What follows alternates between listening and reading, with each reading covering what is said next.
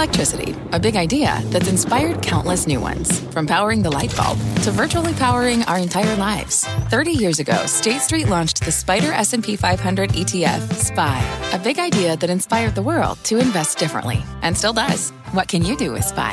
Before investing, consider the fund's investment objectives, risks, charges, and expenses. Visit ssga.com for a prospectus containing this and other information. Read it carefully before investing. SPY is subject to risks similar to those of stocks. All ETFs are subject to risk, including possible loss of principal. Alps Distributors Inc. Distributor.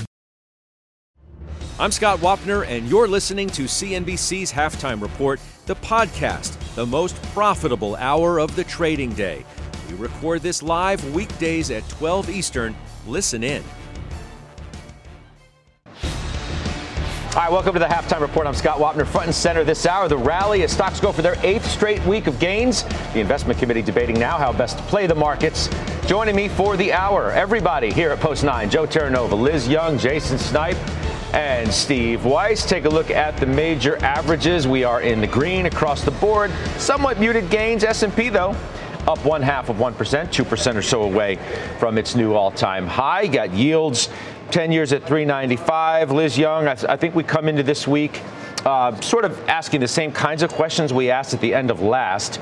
As you, you know, build on these seven straight weeks of gains, going now for eight, we're going to get cash coming in mm-hmm. to extend the rally. And if so, where's it going to come from? From money markets, from some of the winners, going into the laggards, all the above? What's your, what's your sense? Well, I think rates probably have to come down a little bit more before cash is going to come out of money markets. You're still getting above 5% in a lot of those, and that's pretty attractive given where things are. So I think we probably need to see that fall a little further. Right now, the rotation play is still very much intact in the sense of the big winners of 2023 rotating into the laggards. You've got small caps really looking quite attractive, compelling. The momentum in them is really compelling, and I think that's a good thing. And the breadth in this rally has been astonishing, frankly, and and the velocity of the breadth and the expansion of it has been really nice, the strongest that we've seen in 2023. However, I do think that because it happened so quickly, it's probably natural to give a little bit back, have a little bit of a sigh of relief on the other side of it. But that doesn't mean that it has to be some catastrophic drawdown. Yeah. Weiss, I feel like we've gotten, you know, pivot is the, the term of the last week. Um, obviously, post Powell. Uh, that's what many suggested that the Fed chair did, and the Fed itself pivoted. Um, I feel like we got a little bit of, of one today from Morgan Stanley's Mike Wilson, who says, quote, with Powell not pushing back on the easing in financial conditions, equities appear to have the green light to ramp higher. We could be entering a sweet spot that supports this rotation if nominal growth accelerates. He's talking about a rotation, small caps, cyclicals, lower quality stocks could be the beneficiaries, much like Liz was talking about the rotation that, that she's seen as well. Uh, what do you make of that? Yeah, it was kind of interesting. I read that note as well, and uh, it does seem like a pivot by Mike. So, look, he, he's a good thinker, and uh, some would argue that it was stubborn for a long time, but really the rotation, the brunting of the market only occurred in the last couple of months, really in November. So I don't know how much he overstayed his welcome. The pivot, I'd say, was a more aggressive pivot by by the market than by Powell. And since then, we've had in succession, you know, whether it's Austin Goolsbee today or on Friday, the Fed has come out, the FOMC members have come out and tried to throw cold water on market expectations for an easing as soon as March. Nonetheless, the market continues to act strong, and it doesn't matter right now when they ease all that because the market will discount that. All that matters is that the table is set for the easing so you can you can say hey it's going to be march it could be june it could be september it just doesn't matter. Point is the tightening is over and that the easing is going to begin. What does matter, however, is what the next quarterly earnings are and company guidance. And that will be the big question. I still think it may be muted, but what I don't know, and I said this on Friday when I called in, is will the market see through it? Everything about the market in the last three years tells you that they will see through it. So you could see actually valuations continue to increase and by that, that would happen if earnings don't follow suit. Yeah, how about this, Jason Snipe? David Kostin, Goldman Sachs, raises his 12-month target for the S&P, and significantly so. to 5,100 from 47 decelerating inflation, Fed easing, real yields low, support PE multiples greater than 19 times, encouraging economic data, upside risks existing to our already above consensus EPS estimates of 5% growth. So that goes right to where Weiss is talking about. Um, there's a lot of optimism now about the economy, about earnings, multiples being supported. What do you think? Yeah, so I mean, clearly, I mean, I, mean, I, I agree with Weiss from the fact that um, you know, we, we absolutely, for example, the Fed dot plot, you know, is now, well, the market is now pricing in 150 basis points worth of hikes. You know, the, the dot plot's at 75 basis points. So we've, we've absolutely seen breadth in the market. Uh, financials are doing well over the last month. Industrials are doing well over the last month. The RSP, the equal weight, is up 8% in the last month. Um, so there is a lot of optimism going forward. And if yields continue to flow down and inflation continues to moderate, the soft landing drum continues to beat higher, that's why I think there's some excitement. But I will say on, on the other end of it, it's been a lot really quickly. We've moved a lot in, in the last few weeks, and clearly there's there's a shift in market sentiment and tone, um, which I think for me, I, the most ex, the most exciting part of the market for me is obviously the breadth. But I still think growth can still play a role in 2024. How about this, Joe? To Jason's point, financials are up seven percent as a group over the past month. Industrial seven, consumer discretionary seven and two thirds, materials up six those have been uh, substantial moves to point to the broadening that we've seen, um, that it's not just tech. Uh, in fact, com services has lagged uh, and technology has lagged as well, and by a reasonably substantial amount. And there's $6 trillion sitting in money market yeah, funds. sitting in cash. $6 trillion sitting in money market funds when we have had, over the last 90 days, probably the most significant reversal in sentiment that I could remember since 2020 for sure. Um, that reversal in sentiment is certainly going to be the catalyst for a lot of money managers, active and passive, exploring for opportunities in the market. So they're going to go to all the places that you're talking about. They're going to look for where did the market underperform in 2023 as we had this narrow, concentrated performance from the Magnificent Seven. And I don't see how, I don't see how you defeat that positive sentiment just because the calendar turns into 2024, which is what a lot of people are suggesting. So I think you have to be on the offensive as we go into 2024. Well, you get earnings, though, right? Fi- I mean, that, well, that's kind of the, the, the one thing that's in front of you now, to Weiss's point. You've gotten Powell and company out of the way. You know, you, yeah, you'll get more inflation reads and everything else, but the big event of January is going to be earnings. Granted, that, without question, that earnings are the big event, and earnings can moderate some of the positive sentiment in the, marketplace. But there's not much else that can do it. And I actually think at the final days of December, where a lot of people are going to say, okay, looks like the year's over, we've seen much of the games, keep your eye on energy because you have a situation right now in the Red Sea, BP pausing shipments. We know logistically if you have to uh, go around Africa instead of going through the Red Sea. We know the delays on cargoes, that's what that's going to mean. And you're finally seeing the fundamental effect of what has gone on between Israel and Hamas. Watch energy in the final weeks. There might be still one trade left in the year. You got you know, which I thought that was really interesting. This headline from the Wall Street Journal today, Liz: More Americans than ever owning stocks. Mm. Pandemic, zero commission trading created a, in their words, created a whole generation of investors. Um, I wonder how the events of the last few years for this new generation impact their risk appetite in that, you know, for a while it looked like they only knew, this cohort only knew one direction for the market. Then, of course, the Fed starts doing what it's doing, and then you had a big drawdown, and now you're here uh, with a substantial rally again. I wonder how that impacts the psyche of this whole new generation of investors with all of this cash on the sidelines, too. I think there's a lot of positive reinforcement going on. First of all, I think it's excellent that there are so many new investors in the market and that there is so much DIY investing going on, people being a lot more involved than they were 15 years ago. I think that's great. We've been trained to buy the dip.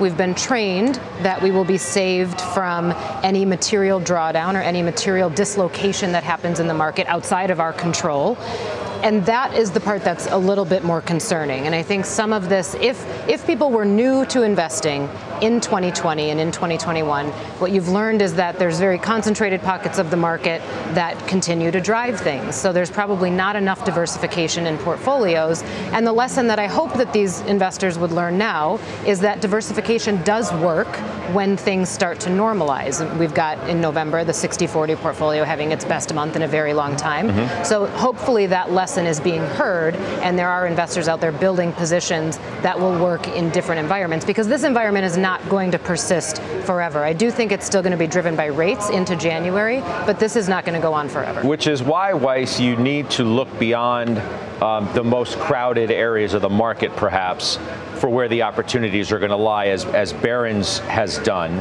which they give their annual list of unloved stocks. And yes, there are names like Alphabet on the list uh, which is obviously heavily owned and has had a, a, great year. You own that. But there's Barrick Gold and Berkshire and BioNTech and Chevron, Hertz. Madison Square Garden is a, a, a longtime favorite of value investors. Yep. John Rogers, Mario Gabelli, the list goes on and on. PepsiCo and, and U-Haul, for example. What do you think of this list? I, I think it was kind of interesting. Uh, let's focus on a couple of obvious ones. Berkshire. I don't think we know what happens. Uh, now, ultimately, um, Warren Buffett won't be around, right? He's he's getting up there. What happens after it? So it's a story, a breakup story. We still don't really have a good feel for a successor. We know who he's talked about, but do you want to own that if Warren Buffett's not around? So the analysis on, on Berkshire to this point has been on Warren Buffett. So I thought that was kind of interesting to put that on the list. Some of the others, BioNTech, I mean, that's. Um, I, I, think that's kind of dangerous. I know the company, don't forget they were Pfizer's partner. They have a pipeline, but so do so many others. I'd much rather buy the biotech indexes. Will they underperform four years in a row?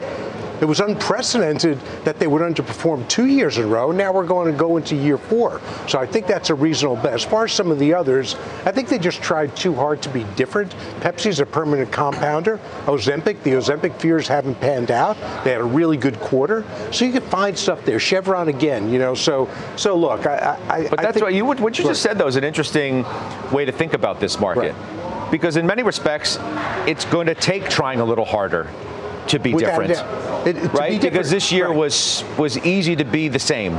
Everybody right. pile into mega cap and just watch the balances go up if you happen to be in the right stocks, right? Right, but I don't only think, uh, I, uh, sure, some of that was momentum, some of it was, was chasing, some of it was the new generation of investors.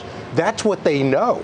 That's the names that they're familiar with. So they have no problem going into that. Are they going to be familiar with BioNTech? No. No, but it's, try, it's, it's maybe it's time to do some work. Right. Yeah. It, it is. It's time to get to work. It is. But the but the amount of money that's coming in and where the new money is coming from, they're not doing the work plain and simple, they're not professional investors. And what's going to come in from the sideline is is you know home gamers. It's not going to be ones that are saying, "Hey, let's go, let's go do some work in these unknown names." I mean, let, us be, let's be honest with ourselves too. I mean, right. the, the, you know some of the alleged smartest money in the room hasn't right. you know they've done work. Yeah, uh, it hasn't always been the greatest work. So for sure, maybe they need to go do some work That's too. why you need a portfolio on some of these other but, names. But there's nothing wrong, in my view. You don't have to run for Meta or Microsoft. Sure, there may be some volatility. I just don't see big money coming out of them because guess what? They still have the best fundamentals, still have the best balance sheet, still have the best growth, still have the best cash flow. So why run from them? It's an interesting listen. What's interesting to me is that Steve didn't mention one of the stocks that I know he's traded actively in the last several years, and that's BABA. And if you think about it, and probably the reason that Steve's not mentioning it is the reason that I wouldn't buy BABA, because you're concerned about what's going to go on in China. But the reality is, this is a ridiculously cheap company. This is a company with $60 billion worth of cash sitting on its balance sheet. So if you could get past what ultimately may or may not unfold in China, and China might have, China might be the one area of the world that has the most significant comeback in 2024. the stock was 121. Because the 52 week range is 121, and where it is now at 74. Yeah. And, and if you look at its peak, I mean, it's it's just crazy. You know, I shorted the stock at 256. I covered way too early, and then I went long. The China risk is too great. I've got enough China risk in Taiwan Semi, even though it's a Taiwanese company.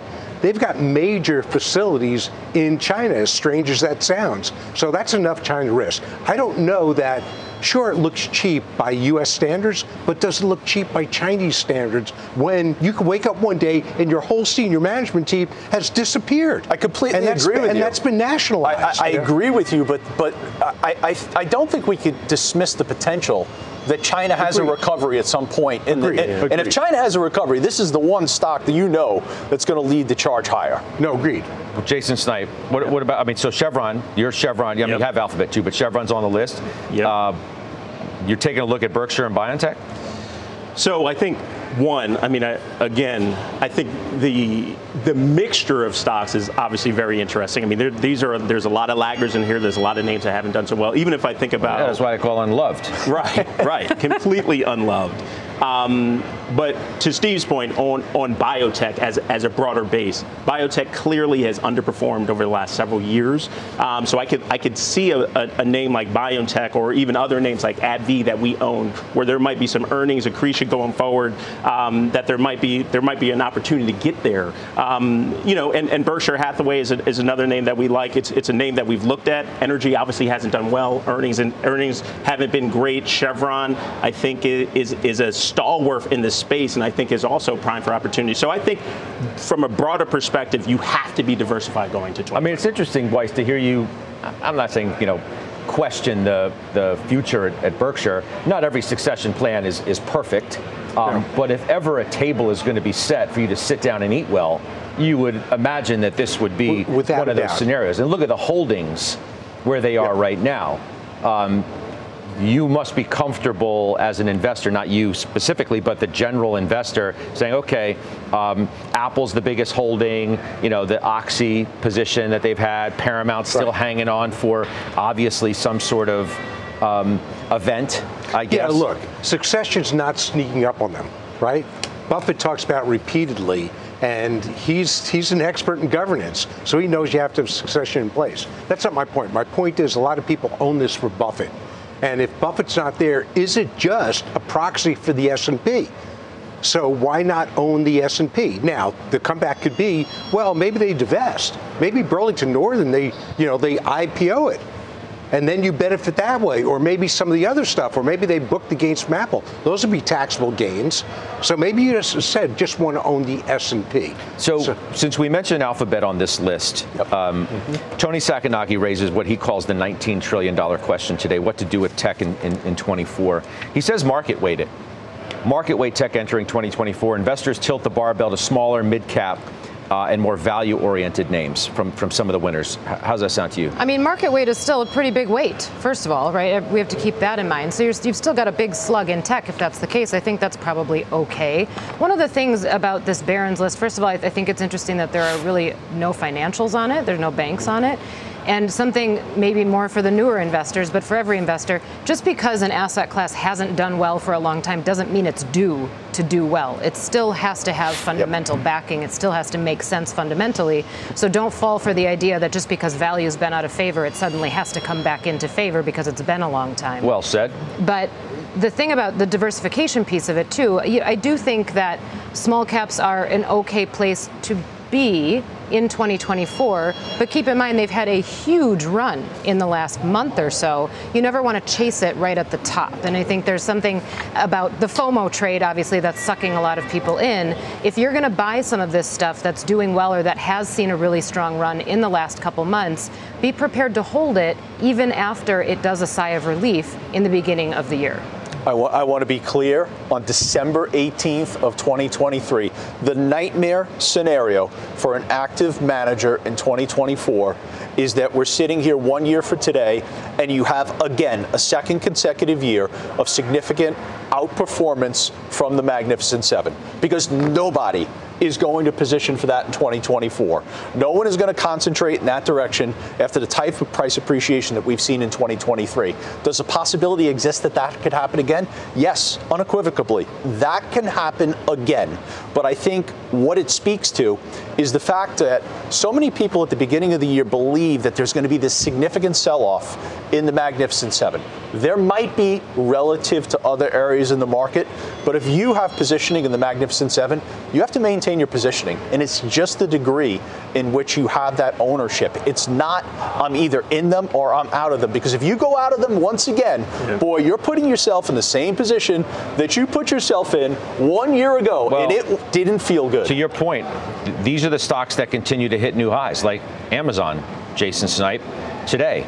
New 52 week high, top 2024 pick, 195 is the target from Mahaney over at Evercore ISI. Yeah, yeah. And I mean, to Joe, to, to comment on what Joe just said, to your point, everyone was off sides.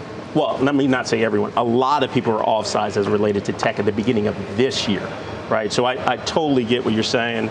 Um, as it relates to Amazon, I mean, operating leverage has been the story this year. I mean, this also has been the year of efficiency for a lot of the tech names. You know, Jassy is now fully in throttle in the seat. Um, AWS reacceleration there. I think there, there's a there's also a good focus on the e, the e-commerce business that's starting to strengthen again, um, and the the application of the cloud business. So I, I and AI, right? So I, I continue to like um, Amazon. I think there's some far more stories for the integration of AI and, and growth acceleration for them, period. Be careful, too, um, how you view, it, it kind of goes to what Joe's talking about, how you view performance from one mega cap name over one period of time and suggest it's a tell on where things are going to go. Hello, Meta. Meta had its worst year ever in 2022. It's about to put in its best year ever in 2023. Weiss, your stock. Yeah, uh, as is Amazon and, and Microsoft. Look, the the, um, the biggest concern on these stocks continues to be regulators, not only in the U.S.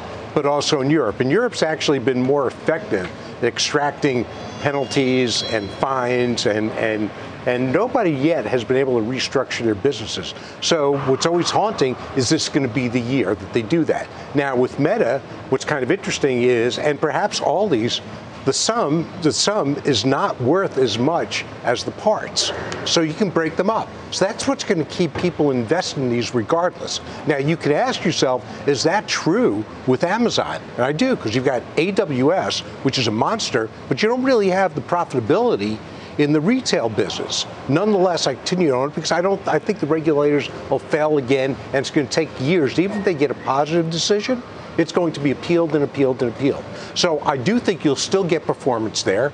You've got these valuation paradigms. You could say that Amazon is too expensive, but it's always been too expensive. Like Chipotle, it's always been too expensive. Like Costco, it's been too expensive for years, so it doesn't matter. You know what else is amazing too is that these stocks have had incredible performance. They're not coming into a new year uh, all fat and happy. No, they're coming in thin and happier. I mean, they've they've right-sized themselves. Meta doesn't have the year that it just did without the year of efficiency. Amazon's had its own year of efficiency. These other mega cap tech companies have already gone through it. Yeah. So if you're worried about, well, the stocks are bloated, the companies are bloated, the ranks are bloated, we're going to need to fix that to continue the thing. They've already gone through it. And the vanity yeah. projects are out the window. You know, they're not doing those anymore. But going back to 2022, I mean, that's why I believe a lot of industries had a hard landing already, and technology and the mega caps experienced. Remember in 2022 what we were talking about? We were talking about the reduction of headcount. That was the headline breaking on all of these companies from day to day. So I, I agree. I think they're set up well going into 2024. Uh, the other day, Scott, you asked what sector I believe could surprise markets, I still think it's communication services. Because I think there's this aspect uh, of the financial services community that you know there's doubt that you could see the degree of performance you saw in 2023 but i think when you look at 2024 communication services is still okay. You have a presidential election. You have the olympics coming and you can't tell me that in that environment, Alphabet and Meta are not going to benefit from significant ad spending. Give me one more stock before we, we take a break uh, from, from tech, one that we it probably doesn't get the due um, that it deserves because it's been overshadowed, Jason Snipe, by yeah. the the other magnificent names in the group. And Netflix is up 65% hmm. yeah. year to date. Price target goes to 550 today from 475 at Morgan Stanley, which reiterates overweight on that stock. Yeah, listen, it's been a it's been a great performer this year. Um, you know, and it, there's a couple of things. I think one is password sharing uh, crackdown um, you know, just them introducing that idea, I think, has, has played out. Um, it hasn't gone as well as expected, and I think that will follow through into 2024. They also have a great content lab, library, so they have they've done a lot of the investing that they the capital spend on it last year, um, and they're building their free cash flow right? So I think they have absolutely separated themselves from the other players in the space, and that's why we continue like it. All right, so let's. Uh, we do have a couple moves coming up in, in a little bit as well, uh, so we're gonna keep you on the hook for that. Up next, calls of the day. Downgrade for a cybersecurity stock. It's seen its shares more than double this year. We do have ownership on the desk. We're back in just two minutes. Old Dominion Freight Line was built on keeping promises. With an industry leading on time delivery record and low claims rate, we keep promises better than any other LTL freight carrier because we treat every shipment like it's our most important one. Visit ODFL.com to learn more. What does it mean to be rich? Maybe it's less about reaching a magic number and more about discovering the magic in life. At Edward Jones, our dedicated financial advisors are the people you can count on for financial strategies that help support a life you love. Because the key to being rich is knowing what counts. Learn more about our comprehensive approach to planning at edwardjones.com slash find your rich. Edward Jones, member SIPC.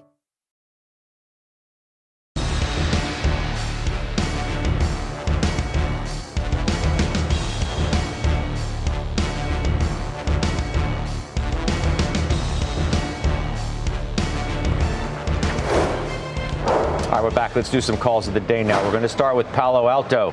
Their shares uh, up marginally, uh, not up marginally though. Over a, a, longer period of time, Palo Alto, Jason, downgrades one of your core holdings um, today. Shares are up better than 100% yep. year to date.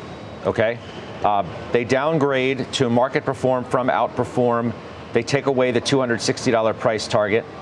So, what do we think about this call? Is it is it time to catch your breath, yeah. as they suggest you should in, in this call?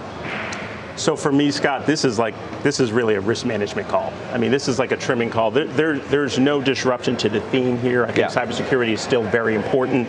Um, listen, a couple of quarters, it's only recently become profitable, only a couple quarters ago, right? So um, gone are the days of 80% EPS growth, um, but guess what? This past quarter was 66% EPS growth and 20% revenue growth. So this is a trimming call. I, you know, I don't I don't read in too much of it. Um, and even for us, it's been a huge winner, 120% this year. Oh, for sure. But they, they just suggest that the risk reward is, is just becoming less favorable. Right. I mean, who can blame them for saying that, right? right. I mean, you, you have a $260 price target on the stock, you get it blown past, it's at 308. Right. Um, now, there are a lot of stocks in this market especially within this universe, that you could make the same kinds of calls about. Agreed. They choose this one. Agreed. And I, you know, again, when it, when a stock moves this much, this far, uh, and again, it's it's somewhat of a fragmented space. There's other players, CrowdStrike. I know Joe, you own it, and there's other names in this space that I think have done well. Um, for me, I, am neutral on this call. I think I think it makes sense, relatively speaking. Um, you know, but but again, I don't I don't think there's any disruption to the broader theme. You know, I'm, I'm still very vested in it. In it. Joe? Just because I'm wrong doesn't mean I have to disagree with this call. They're 100%, they're 100% correct. Right. They're correct. Right. The value. The, this the value, is not a hating on no. a right. call. I mean, it's just an acknowledgement of where we are. It's, correct. It, absolutely. I mean, both CrowdStrike and Palo Alto, they're literally just going a staircase higher and higher and it's sooner or later you, are going to see a pullback, and the pullback's going to come, and it might they might be correct. The pullback might be here based on what they're seeing in valuation. Um, cybersecurity, as I've said on the air, is a, a thesis that I believe is not just something you want to invest in from a cyclical standpoint, but from a secular standpoint. That's why I own CrowdStrike. That's why I own Palo Alto. If in fact you want to move out of Palo Alto, I would encourage everyone to take a look at Fortinet. Fortinet has significantly underperformed. They've tripped all over themselves in 2023. They still have a good balance sheet. You want to reallocate capital based on valuation? Go from Palo Alto into Fortinet. All right, there's a call in the financials too. I, I do want to get your broad take first, Liz, before we go to the ownership here. Citi and JPM upgraded at Daiwa Securities. Uh, see upside for bank stocks in 24. They rate they lift their rating to positive. Citi goes to buy. JPM goes to buy. I know you can't comment on the stock specifically, but the group you can. Yes. Uh, you know, I actually am pretty positive about banks in 2024, but I want to be very clear. Anything that, that I'll say about small caps and banks and some of the other cyclical sectors, that's probably after we do have some type of a drawdown. I'm not saying it has to be big, but there probably is a little bit of a give back, and a lot of these sectors have done very well very quickly. But if you look at the bank trade, the big banks in 2023 benefited a lot, obviously, from the stress that regional banks were under. I still believe that the regional bank issue is not solved. I think it got saved, but there's still some bumps in the road that are coming, I believe. We've got that bank term funding program that it's supposed to expire in March. Who knows what that holds for the sector? So I think big banks probably a better bet. Also, this revival in capital markets activity is promising. If we manage to come out of a yield curve inversion, on the other side of that, good for banks. Maybe painful on the way there, but on the other side of that, that could be good for banks as well. Weiss, so as it relates to this specific call, which I said they, they lift Citi to buy from neutral. I have a note here that says, if you ever want to own Citi, now's the time. Jane Fraser making some tough decisions. I'm positively inclined. Yeah. so you own Bank of America and Goldman. Yeah. Does that sound like you're about to get into Citi? Yeah, I've got to do some work on it. Um, you know, I've heard her speak uh, a couple of times at much smaller events and uh, found her to be very impressive. And she spent her time, taking her time, saying what needs to be done to get a valuation that's at least comparable to my peers. And I think she believes she took those steps. So, uh, you know, I've, I've, known the head of banking there, Tyler Dixon, who's one of the best on the street for years, used to work with him. Uh, and he's picked up more responsibility, so I like that. And yeah, as, I, as you repeated in the note uh, that I said, so if you want to own it and you want to make a bet, now's the time because your downside is still relatively low and your upside can be significant. You have JPM. I do. And, and at the beginning of the show, you, you, know, you, you countered my remarks on optimism and being on the offensive with mentioning earnings are coming up, and that potentially could be where the market runs into a challenge.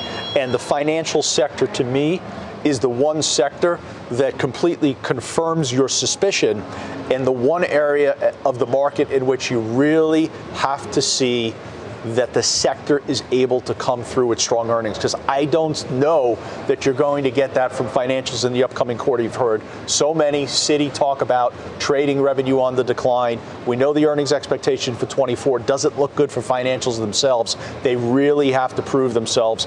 I would tread lightly with financials well, as you move into well, look at, right, so look at the, oh. by the way, look at this chart that we have up on the screen.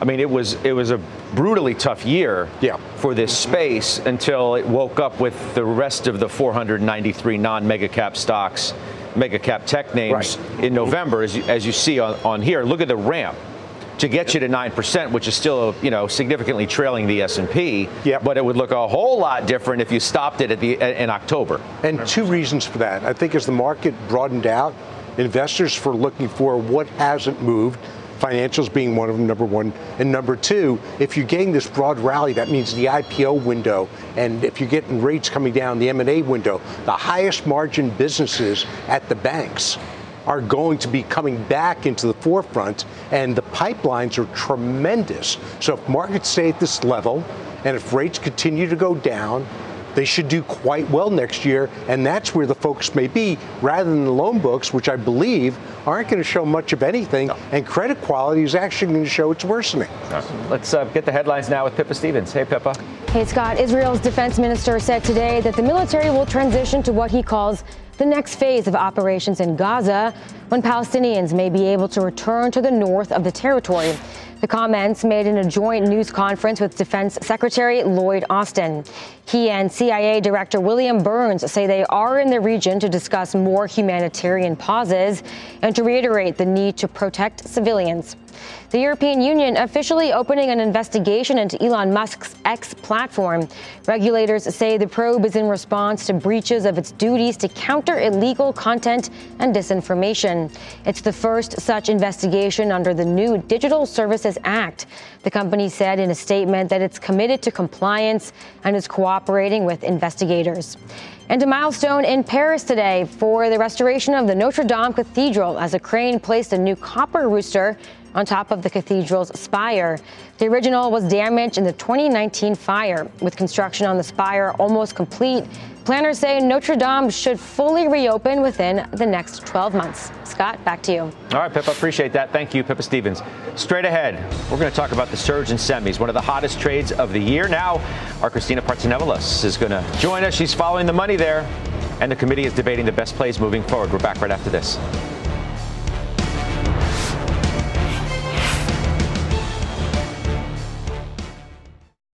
B2B selling is tougher than ever, and we feel your pain.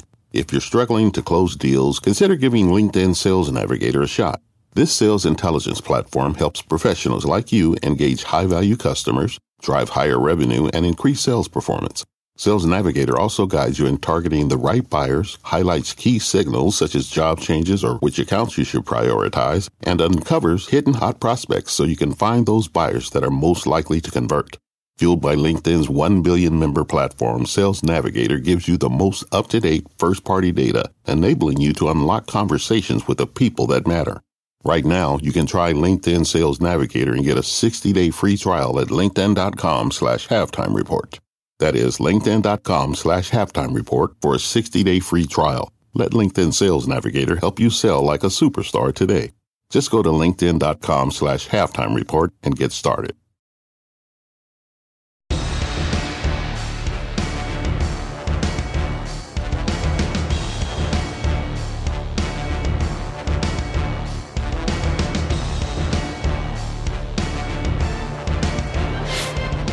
Welcome back. Chips are one of the hottest trades of the year. The sector's up 70% year to date. Our Christina Partsinevelos is following that money. Joins us now for the NASDAQ. Hot trade. Tell us why.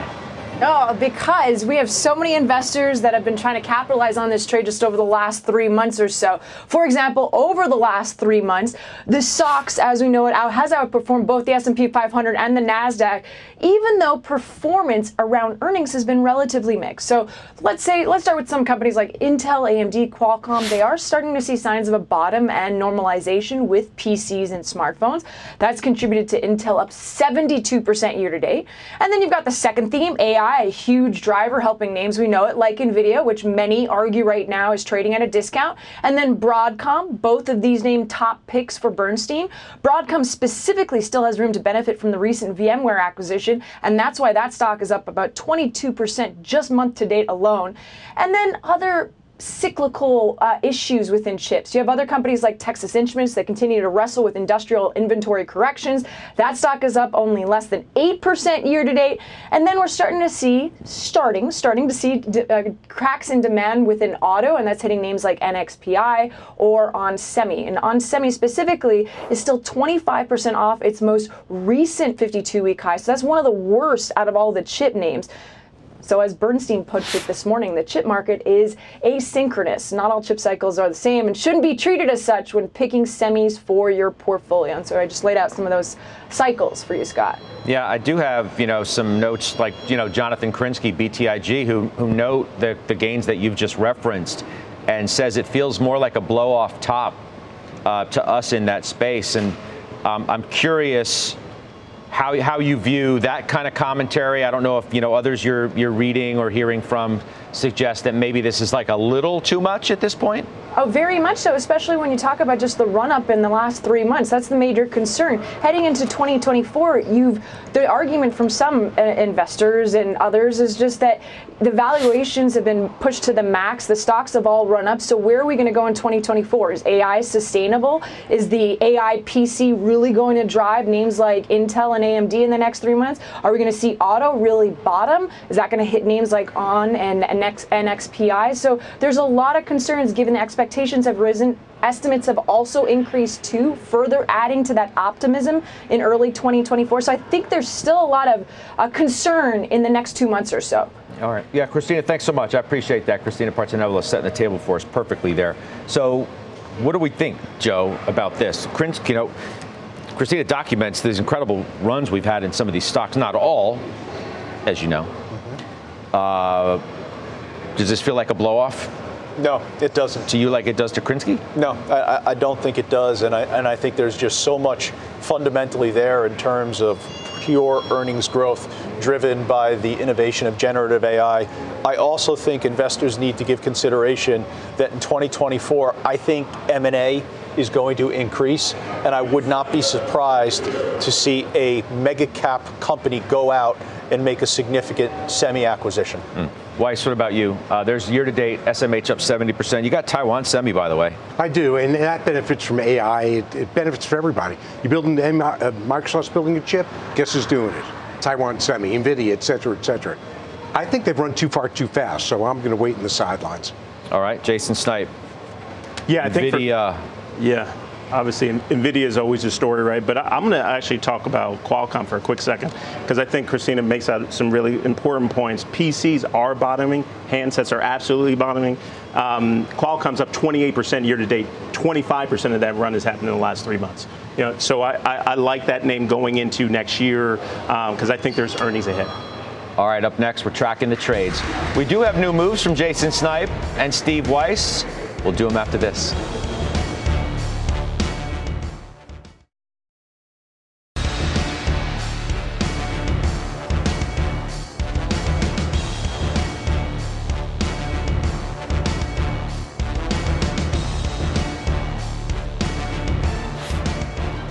Right, let's do these investment committee moves today. Jason Snipe, yep. you bought Intuit. I did. Nobody wants to think about tax or anything like that. Why'd you buy? Why'd you buy Intuit? yeah. So listen, I mean, it's it's had a really strong year this year. It's up 58 percent. Um, generally, you're not buying stocks that have been high flyers, right? Um, hey, look, I mean, Joe, buy high, sell higher, right? Yeah. You ever read that book? yeah. Did you read that book? I, have got a few copies for right, you if you need right. it. I'll talk to you later. I'm gonna order uh, some on Amazon for you. right. There's none left. I bought them right. all. Um, you probably did. All right, I'm but, sorry. But, I digress. Go ahead. Right. Um, I do think, you know, obviously they cater to the small business. I think Credit Karma has has been an acquisition that they made a couple of years ago, and it obviously has struggled this year. But I think their earnings growth is on the resurgence coming into next year, which I think will be accretive to the stock going forward. And I think there's a, some some upside, maybe another 10 to 15 percent. Yeah, look at that one. Uh, it's a pretty nice looking chart, up about 58 percent year to date uh, for INTU. All right, Steve Weiss, you bought more Freeport. I did. What's up with I that? Did. Well, look, copper is it's had a decent move over the last month. It's up about three percent, but still, it's it's down. It's down on the lows. So I just think there's a lot of upside. So for me, it's also a hedge in case I'm wrong about the economy. I think it'll do quite well. It's actually the commodity that I most favor because of the lack of capacity coming on. And there's no real look to any major capacity coming on in the future. So that's why. Okay. Joe, you own Freeport already. I do. It's been a decent position. Um, momentum is clearly in place, and it's been somewhat surprising because copper prices have obviously struggled. The fundamentals just aren't in play. So maybe the benefit is the gold aspect there with Freeport McMoran because there is a gold element to the stock itself. Okay, coming up, the near $15 billion deal for U.S. Steel by Japan's Nippon. Shares are sharply higher. It's not the only stock moving in that space. You see that one down at the bottom there, Cleveland Cliffs. It's up for a deal they didn't do. Farmer Jim joins us next.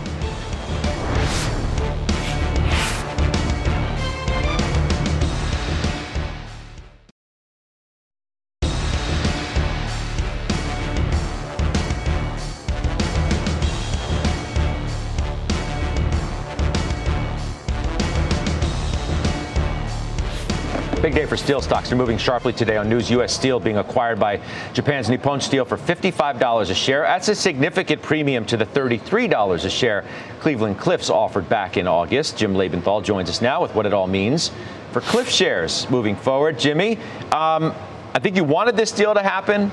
I think, I mean, the Cliffs deal. I think you thought that Cliffs was going to make the deal happen, but you're being rewarded nonetheless because it didn't happen.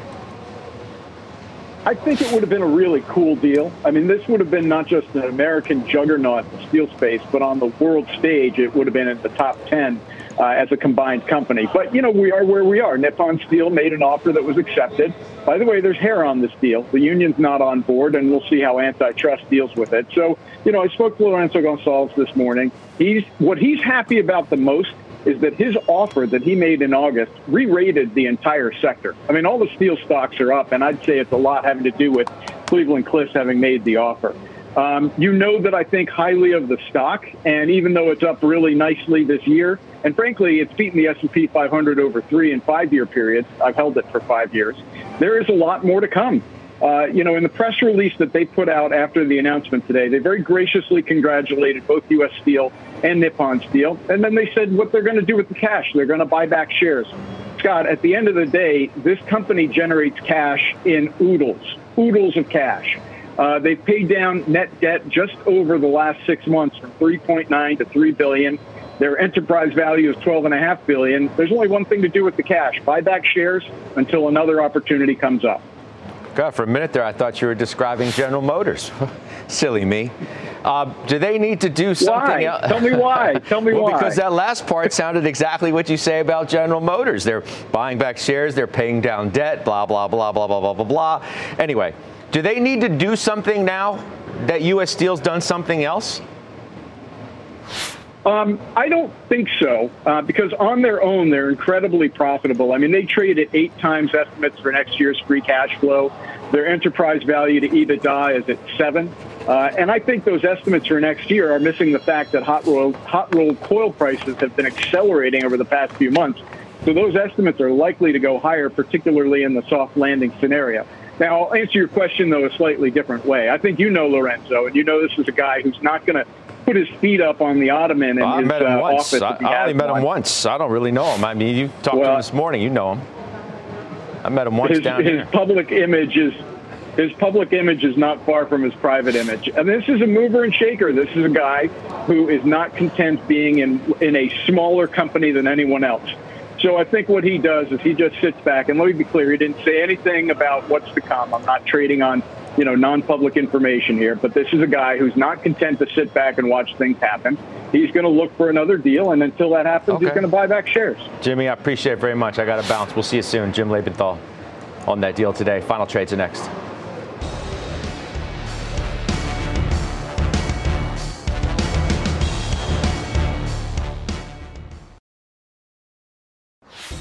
Hope you'll join me 3 o'clock. Closing bell. Today we have Adam Parker, Shannon Saccocia, and Tony Pasquariello, Goldman Sachs, one of the most influential notes on the street. He is the head of hedge fund client coverage at GS, so he'll join us here at Post 9. Final trades, Liz Young, you're first. Very exciting six month T bill. I think it's only a matter of time until the shorter end of the curve starts to think rate cuts are coming. Okay. Mr. Weiss. I'm going with Taiwan Semi. Uh, look, it's way underperformed the SMH. I don't think that should be the case. So I'd like it. I'd add to it here. Okay, Jason Snipe. AXP T&E spending is up 13% year over year. I like this one. All right, Joe T. Marathon Petroleum up 33% year to date. More to come. All righty. I'll see you on closing bell 3 o'clock. The exchange begins now. You've been listening to CNBC's Halftime Report, the podcast. You can always catch us live weekdays at 12 Eastern, only on CNBC. All opinions expressed by the Halftime Report participants are solely their opinions and do not reflect the opinions of CNBC, NBC Universal, their parent company, or affiliates, and may have been previously disseminated by them on television, radio, internet, or another medium. You should not treat any opinion expressed on this podcast as a specific inducement to make a particular investment or follow a particular strategy, but only as an expression of an opinion. Such opinions are based upon information the Halftime Report participants consider reliable, but neither CNBC nor its affiliates and or subsidiaries warrant its completeness or accuracy, and it should not be relied upon as such. To view the full halftime report disclaimer, please visit cnbc.com forward slash halftime report disclaimer. Did you hear that? That's what an estimated 500 horsepower sounds like. X gon' give it to you. How about that? That's a premium Bang & Olufsen sound system with 18 speakers and a Biosonic sound experience. wins Daytona. And that, that's our legacy. You ready to be a part of it? X gon' give it to you. Unlock the energy of the all-electric ZDX Type S. Order now at Acura.com.